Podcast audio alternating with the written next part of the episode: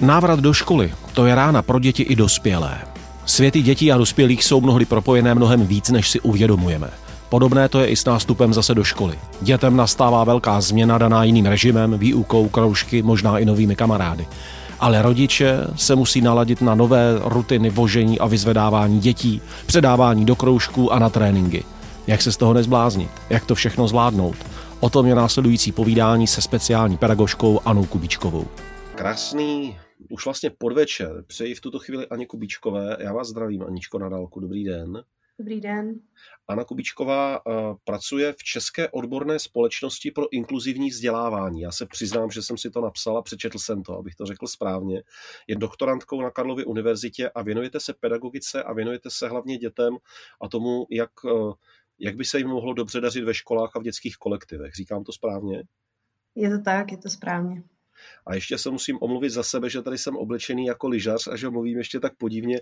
Nějak na konci prázdnin chytla nějaká nemoc. Covid to není, test jsem si dělal, ale jsem nachlazený. Ještě včera jsem měl docela vysoké teploty, takže i proto natáčíme takhle distančně, protože přes webkameru na vás nic neprsknu a je to naprosto bezpečné.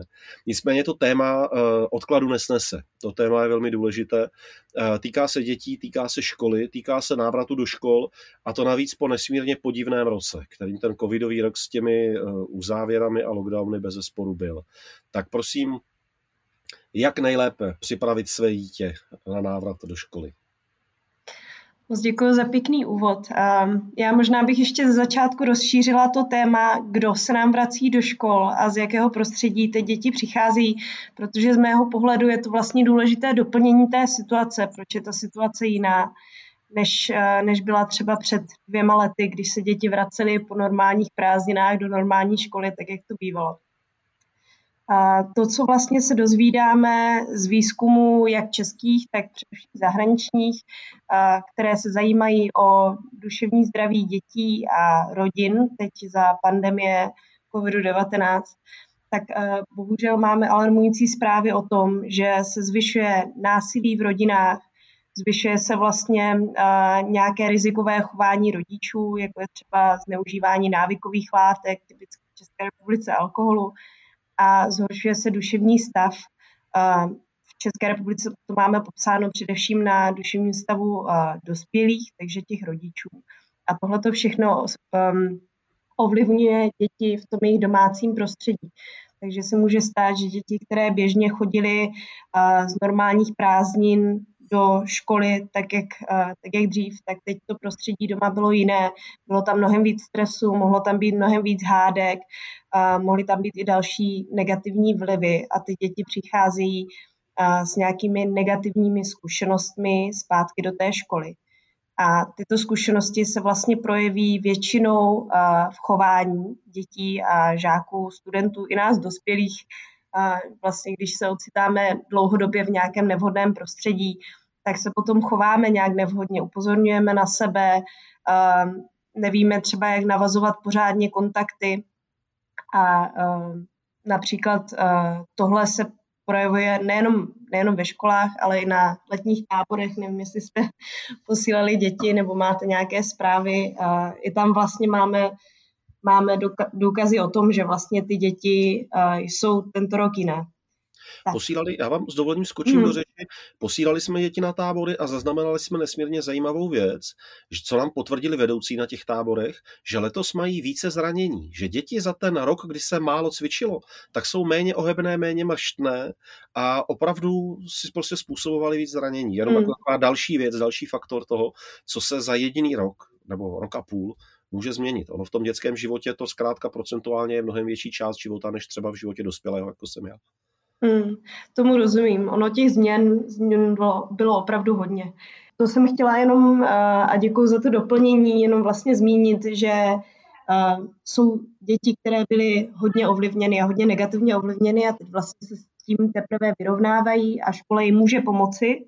A nebo naopak se může stát, že vlastně přijdou do školy, která si toho není vědomá a, a naskočí zpátky do učení a do toho normálního procesu a vlastně pak teprve se projeví tyhle ty zážitky dětí v tom nevhodném chování pokud se nevhodné chování vlastně adresuje ještě nějakým způsobem, který je spíše restriktivní a ty děti nemají třeba možnost volby, což hodně doporučujeme na to dbát, tak se může stát, že si jim zase připomene nějaký jako nevhodný zážitek a tím, tím způsobem se vlastně tak jako kdyby znova traumatizuje. Proto hodně apelujeme na školy, aby, aby k dětem přistupovali trošičku jinak, než třeba byli zvyklí. Eh, říkám si, že teď se ocitáme na takovém rozcestí, protože bychom se mohli bavit jednak o tom, že pro některé děti ten návrat do školy může být úlevný, že si řeknou, uf, hmm. konečně zpátky do relativně bezpečného rámce, ve kterém se orientují, vyznám a umím v něm fungovat. Pro jiné děti může být více stresující, protože uh, si říkají, pro boha, ty prázdniny byly strašný a co já si teď počnu v té škole. Dále můžeme hovořit k učitelům, mm. jak by se měli chovat. Můžeme hovořit obecně k dospělým a já bych navrhoval, že bychom hovořili spíš jakoby k rodičům. Jestli, protože ta problematika je nesmírně široká, tak pro tentokrát si říkám, že bychom to pojmuli jako, že to je takové uh, malinkaté konzultování nebo debatování přes internet pomyslně s rodiči, kteří se sami nad tím zamýšlí a říká si, páni, ten náš prcek to neměl úplně jednoduchý, jak, jak mu to usnadnit, jak, jak, mm. jak Dobře, dobře, zaměříme se na rodiče. Máte pravdu, že se školami komunikujeme poměrně běžně, tak to bude pro mě zase trošičku nový úhel pohledu. Jako k té škole určitě vneste příklad, zajímavost, perličku, ale říkám si, že většina asi těch posluchačů a diváků toho našeho rozhovoru budou spíš rodiče než učitelé. Tak jestli, jestli to můžeme takhle udělat, jestli vám to nevadí. Určitě, můžeme to udělat takhle. A já možná bych uh, se dotkla tří obecných bodů, které my vlastně většinou komunikujeme školám a je to něco, co třeba uh, rodič sám může školám doporučit. Uh, dokonce jsme to shrnuli v našem uh, materiálu takové dvě strany, kde jsou rozepsané tyhle podíky a jmenuje se Těšíme se do školy. A prakticky doporučujeme učitelům a potažmo tedy i rodičům, aby těm dětem umožnili navázat vhodné a respektující vztahy zpátky s těmi svými spolužáky a pokud je to možno, tak ve škole i se svým učitelem nebo s nějakou další blízkou osobou. Také to, aby minimalizovali stres u dětí a žáků. To samozřejmě platí u těch nejmenších i u těch starších.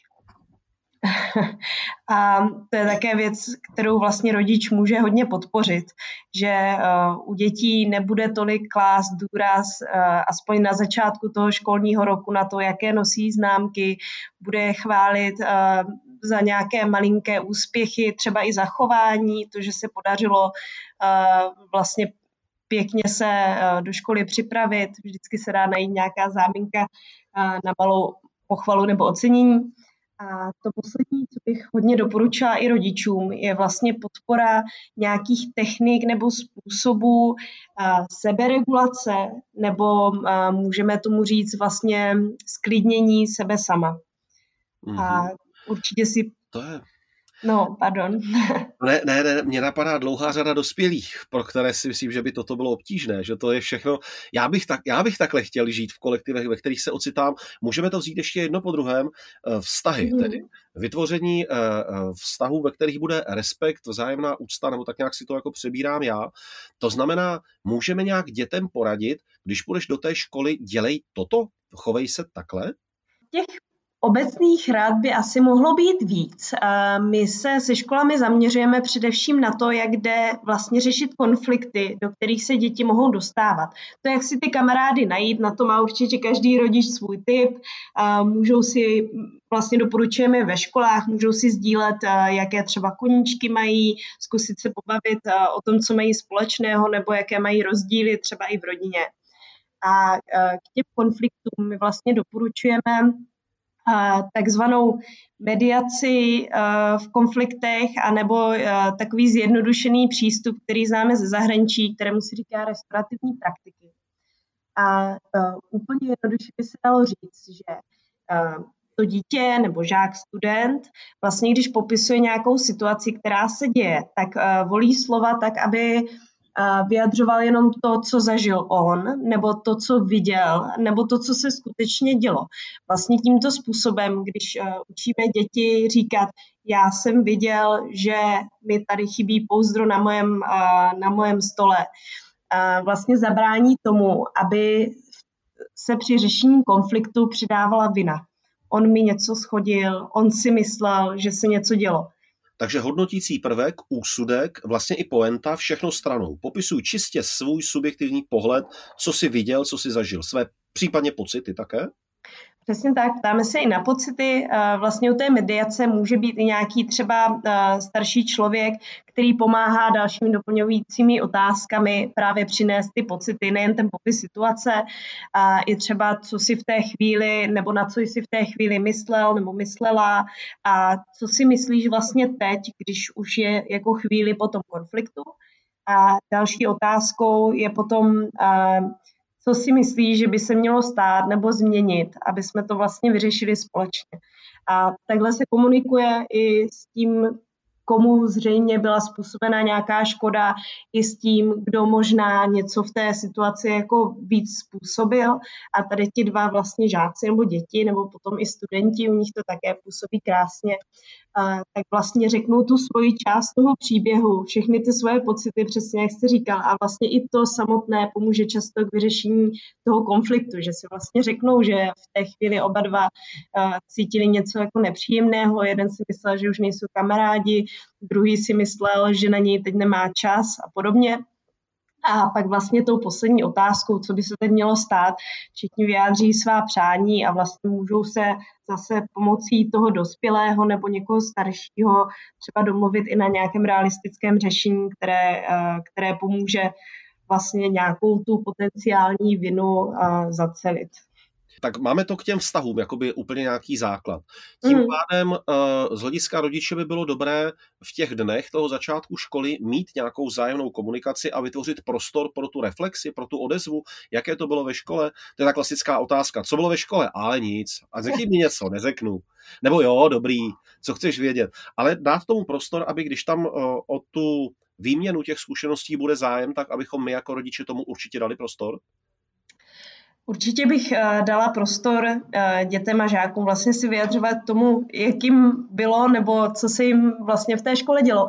A uh, znám to taky, taky jsem odpovídala na to, jak bylo ve škole, jenom třeba doporučujeme to trošičku změnit na tu současnost a trošku se zaměřit opravdu na ty pocity. Já říkám, jak se cítíš, je možná otázka, která mi víc pomůže vlastně v té chvíli navázat nějaký kontakt a něco jako kdyby vydolovat, i když samozřejmě bychom neměli na ty děti tlačit a neměli bychom za každou cenu chtít, aby se nám svěřili třeba s něčím, co v tu chvíli může být extrémně těžké na světě. Dělej okamžitě mi řekni, co se dnes dělo ve škole.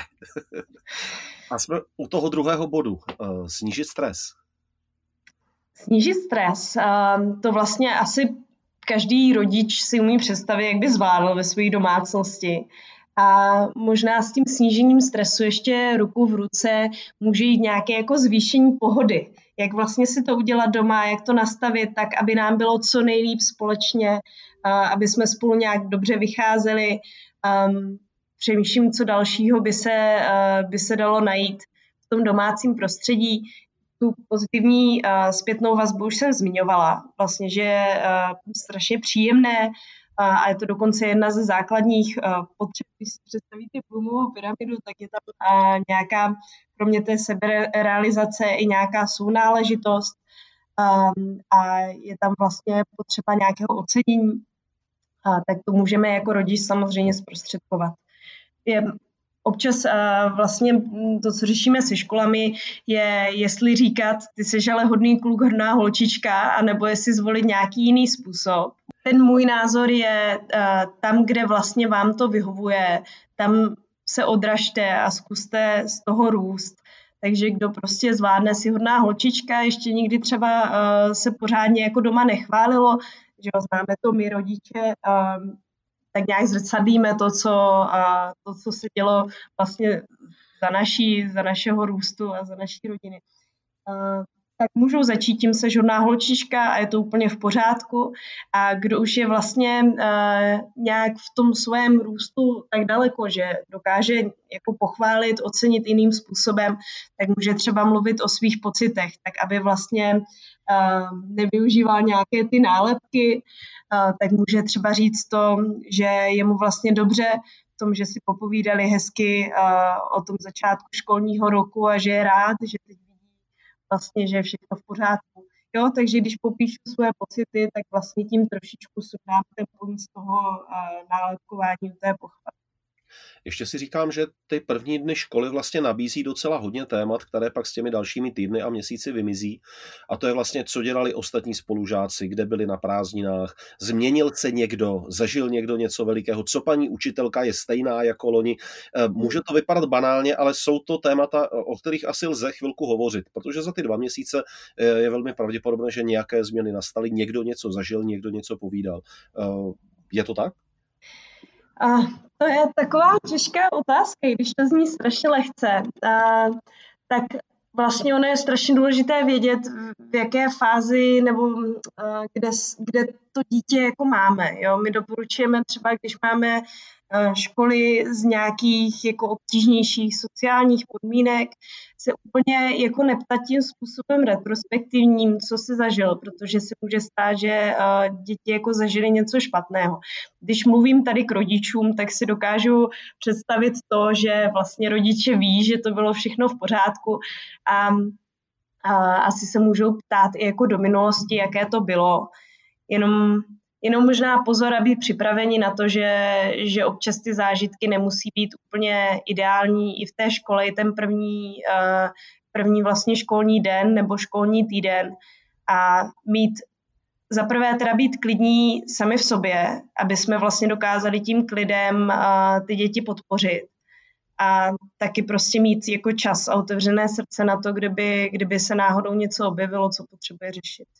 Mm-hmm. Dobře, dobře. Uh, jdeme tedy k seberegulaci. To je mhm. těžká věc pro dospělé. To mi říkejte. je to tak, je to tak, sama se to učím. A, a vlastně úplně nejjednodušší, co se dá uh, s dětmi a i s těmi staršími jako procvičovat a nám to určitě taky pomůže, jsou dechová cvičení. Mně to přijde také jako nejjednodušší, a zároveň vím, že třeba pro mě samotnou to není úplně ideální forma a já potřebuji něco akčního, potřebuju pohyb, potřebuju třeba nějaké jako protažení a je tam víc prostě té fyzické aktivity. Ale myslím si, že když ukážeme třeba dětem několik uh, různých způsobů vlastně seberegulace, že jeden z nich může oslovit. Vy jste mě úplně překvapila, musím říct. Já jsem čekal takový, jako že ta seberegulace bude o tom jako uh, pojmenovat si třeba pozice mezi sebou a, a popovídat si nebo tak, ale jako dechové cvičení, představil jsem si, jak si sednu třeba s naší Evičkou a řeknu, Evičko, pojď, budeme trénovat uh, dechové cvičení, Lucinko, sedni se za námi taky, uh, jde o seberegulaci a budeme dýchat. Fakt jo, to máme udělat. Jenom tím se holky budou chechtat, jako, to je možný a, a smích taky uvolňuje. Ne, máme výbornou zkušenost s tím, když eh, opravdu školy a i rodiče zkouší s dětmi prvky jogy a právě takovýhle různých technik i toho dechového cvičení.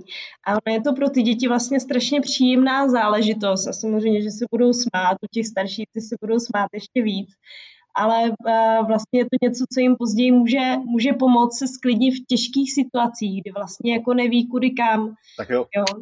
jdeme dýchat, povídejte. No dobře. Zkusíme to ještě uh, s technikou vlastně zvědomění těla. Zvědomění, no jasně. Petra Levíne. A když si vezmete pravou ruku a takhle si ji dáte vlastně pod pažit, tak abyste nějak jako zavnímal uh, srdeční tep, a levou ruku si dáte tady uh, na paži a vlastně máte takové, říká se tomu sebeobětí. Tak se jako trošičku objímáte, je to vlastně můžete uh, trošku i klidně zatlačit, že vlastně i ten, uh, i ten tlak je jako příjemný. A úplně jednoduše, pravidelně zkusíte nadechnout a vydechnout. A když byste chtěl, můžete zavřít oči. Mm-hmm. Ale furt vás poslouchám, pořád poslouchám. A ještě se samozřejmě u těch starších dětí se může přidat, že se třeba napočítají pomaličku jedna, dva, tři a s výdechem napočítají to samé číslo zase do tří. A kde by to takhle... aplikovat? Naučit se to potřebujeme, když jsme úplně v klidu a máme vlastně dostupné všechny mozkové funkce, všechnu celou kapacitu můžeme věnovat do toho, aby to, co se učíme, šlo do těch správných center.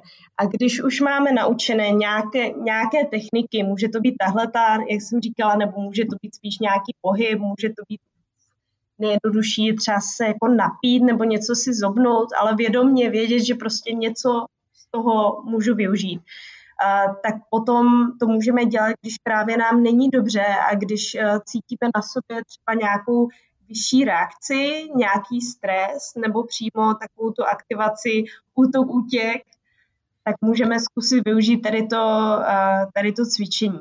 U těch mladších dětí ještě doporučujeme buď učitelům anebo rodičům, aby vlastně těm dětem v tu chvíli trošičku připomněli, že vlastně nějakou takovou dovednost nebo schopnost mají. Ono totiž, jakmile máme vyšší stresovou aktivaci, tak se nám vlastně ta soustředění a ty mozkové funkce jako kdyby stáhnou na ten základ a záleží, jak, jak jako špatně nám v tu chvíli je, nebo jak moc jsme aktivovaní, ale nemusíme mít přístup k věcem, věcem které jsou čerstvě naučené.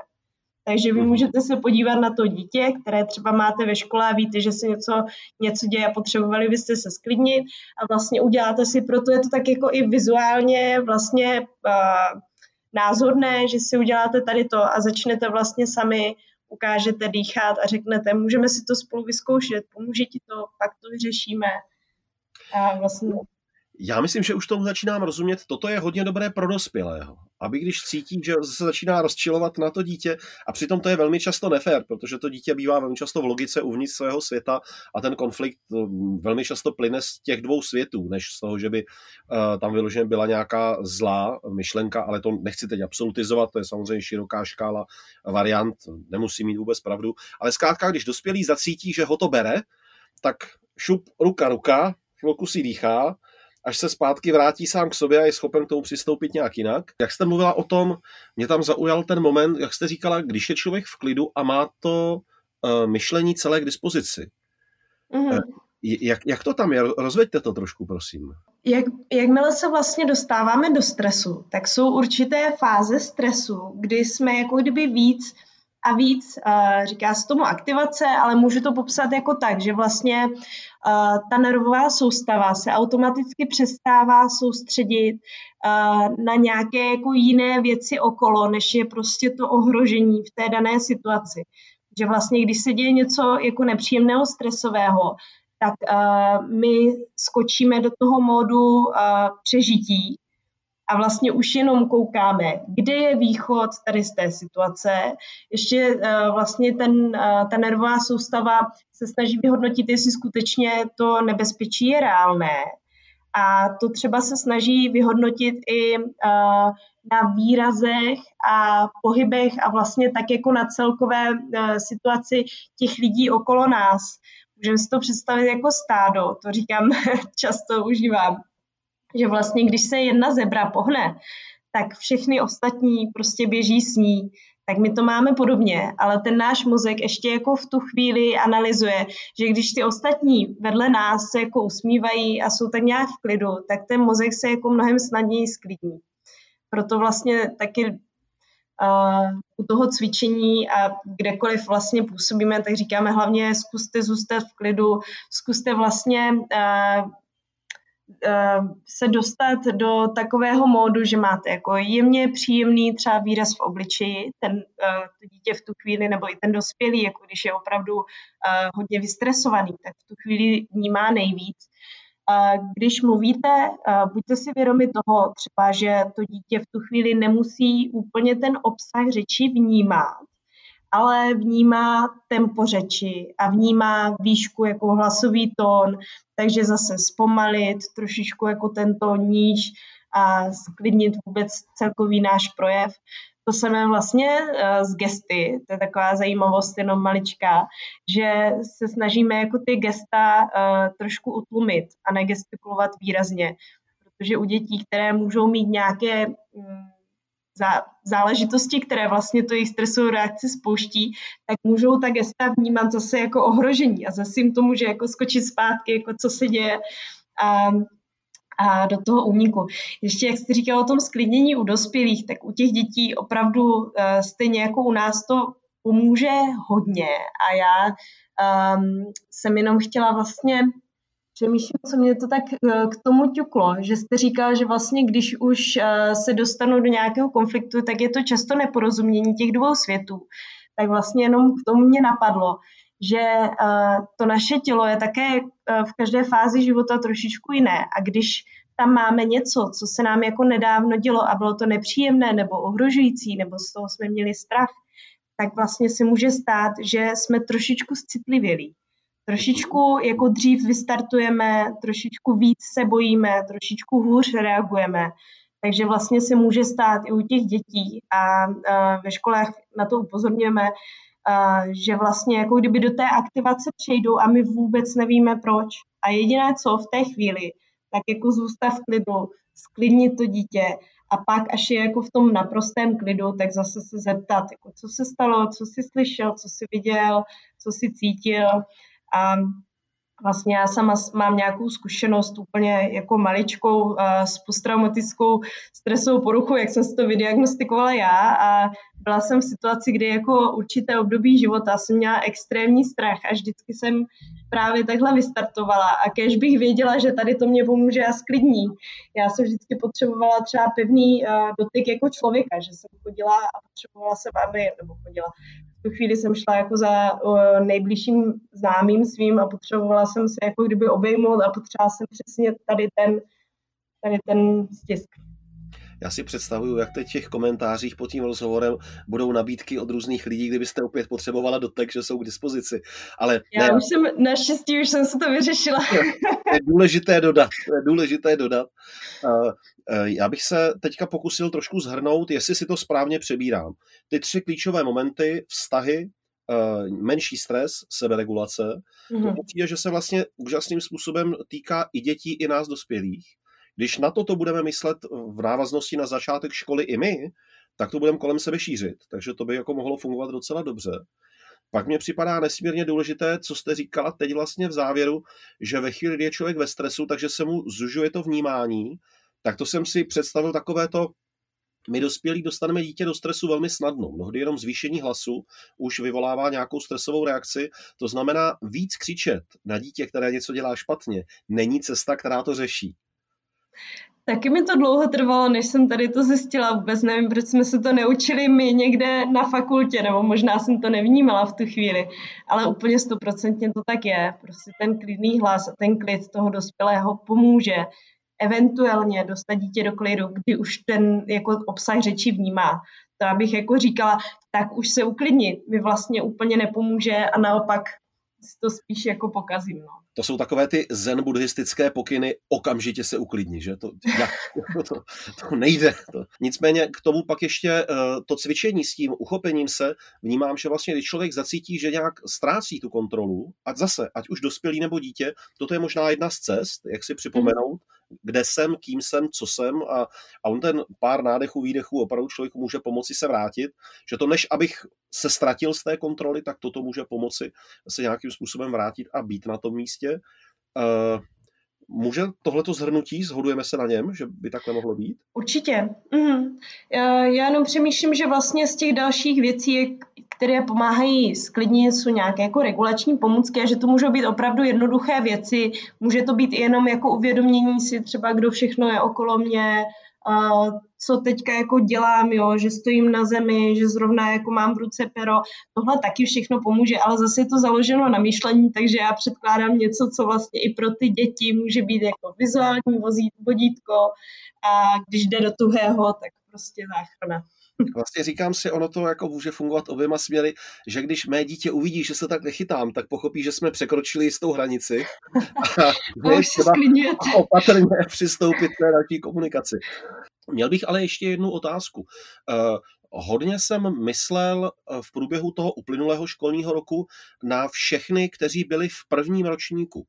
Ať už naše Lucinka v první třídě, hmm. ale tím myslím i primány, Eh, kteří šli první rok eh, do víceletého gymnázia, ti, co šli na první ročník střední školy, vlastně ti vstoupili do ročníku, kde se měli spolu seznámit ale měli velmi krátký čas na to, aby se poznali, pak byli většinou na tu distanční výuku přes internet a teď jdou vlastně do druháku, ale vlastně se pořád hrozně málo navzájem znají. Mm, úplně s vámi souhlasím. A je to také věc, kterou se snažíme komunikovat a doporučovat právě především školám tady v, té, v tady té situaci. Umožní těm dětem se trošičku líp poznat, trošičku spolu něco zažít, zažít ty reakce ostatních, tak nějak si ten kolektiv nacítit a vlastně do něj zapadnout. A, a to, že vlastně ty děti by tady to neprožily, nám paradoxně vlastně přidává víc práce a víc času. My jsme se před chviličkou bavili o tom, že když jsou ve stresu děti, tak vlastně se nesoustředí na to, co my bychom chtěli. Nemají přístup k těm nejvyšším mozkovým funkcím a nedokážou se tak dobře a efektivně učit novým věcem. Takže my, když jako vpustíme ten kolektiv, kde ty děti vlastně neví, jak se tam ten zachová a tam ten zachová a kdo to vlastně je, neočekávají ty reakce, tak jsou vlastně neustále v takovém jako mírném stresu a velmi často ještě vyskočí výš, protože se obávají těch reakcí, obávají se, jak oni vlastně působí na ten kolektiv. A to nám ubývá strašně moc času v tom efektivním učení. Takže my říkáme těm školám, investujte do toho, aby ty děti se poznaly, aby se jako cítili dobře, aby byli v pohodě jak v tom prostředí, tak v tom kolektivu. A ono se vám to vrátí s tím, že se vám vlastně bude jednodušeji učit a oni se toho mnohem víc naučí po tom, jak tady do toho zainvestujete trochu času. Takže si vlastně i na závěr ještě říkám, že tím, že začátek školního roku je do jisté míry stresovým obdobím i pro učitele, i pro rodiče, protože vznikají nové rodinné rutiny jak se chodí do školy, jak se vyzvedává ze školy, jak budou kroužky, abychom to stihli a přihlásili se tam, bylo tam pro nás místo, jak to dám dohromady s prací. Takže to si myslím je vlastně složité období pro všechny a že je asi hodně důležité si normálně nahlas, nebo aspoň zřetelně sám sobě říct, bacha, to nepřichází snadné období, to přichází období, kdy se hromada věcí přenastavuje a mění, jak v životě dětí, tak v životě mém. Musím tomu prostě věnovat nějakou energii. Čas, mentální prostor, myšlenky, nějakou stresovou toleranci a prostě než si to během těch třeba prvních 14 dnů, 3 týdnů v září sedne, tak si říkat, OK, teď to prostě musí být v trošku jiném režimu. Je to tak. Očekáváme trošičku náročnější období pro všechny. A vlastně vy jako rodiče se můžete zaměřit i na to, jak vlastně si udržovat nějakou psychickou pohodu a preventivně se trošičku, to už je, to už je záchrana, ale vlastně dbát třeba na nějaký pohyb, na nějaké procházky, na dobrou stravu, spánek pokud možno včas, na chvíli se třeba vyhnout alkoholu nebo nějakému většímu nadužívání jakýchkoliv látek, ale uh, můžeme to předat na ten, na ten alkohol a kouření a vlastně tak nějak se jako šetřit na to, že budeme řešit něco náročnějšího. Přemýšlím, co ještě by nám, by nám pomohlo. V těch školách hodně jako komunikujeme ten well-being učitelů a to, že opravdu, když my jsme v klidu a když si umíme na chviličku jako fakt zastavit v těch situacích a zapřemýšlet si, tak prostě jednáme mnohem líp, než když jsme neustále ve stresu a už vlastně se ani zastavit nedokážeme, protože ta nízká hladina stresu nám vlastně způsobí to vyskočení do té to se mi hrozně líbí, jak vlastně jsme se úplně přirozeně na závěr dostali k tomu, jak ty světy těch dětí a dospělých jsou neoddělitelně propojené a vždycky na sebe navzájem prostě mají vliv. A, hmm. A, a to je jedno z mnoha témat, které bych si hrozně rád někdy nechal uh, na jako samostatnou debatu, protože ať už to je propojení toho dětského a dospělého světa, ať už to je well-being dětí nebo spokojenost dětí, jak vzniká, na čem je závislá, jak snadno se může zničit nebo naopak, jak odolná, jak pružná může být. To jsou všechno témata šikana na školách jak se objevuje, co se s ní dá dělat a další hmm. a další věci, eh, ke kterým bych se s vámi někdy rád hrozně vrátil, ale toto bych bral jako, že asi to otevření, ten začátek k té škole eh, by snad bylo všechno. Máte něco, co byste považoval za důležité ještě teď dodat? Možná jedinou věc, že vlastně co, na čem se shodují odborníci, je, že dětem pomáhá nejvíc jako léčivě dobrý vztah s pečujícím dospělým. A to si myslím, že dokážeme zajistit všichni. Já vám mnohokrát děkuji. Mějte se hezky, nashledanou. Moc děkuji, nashledanou.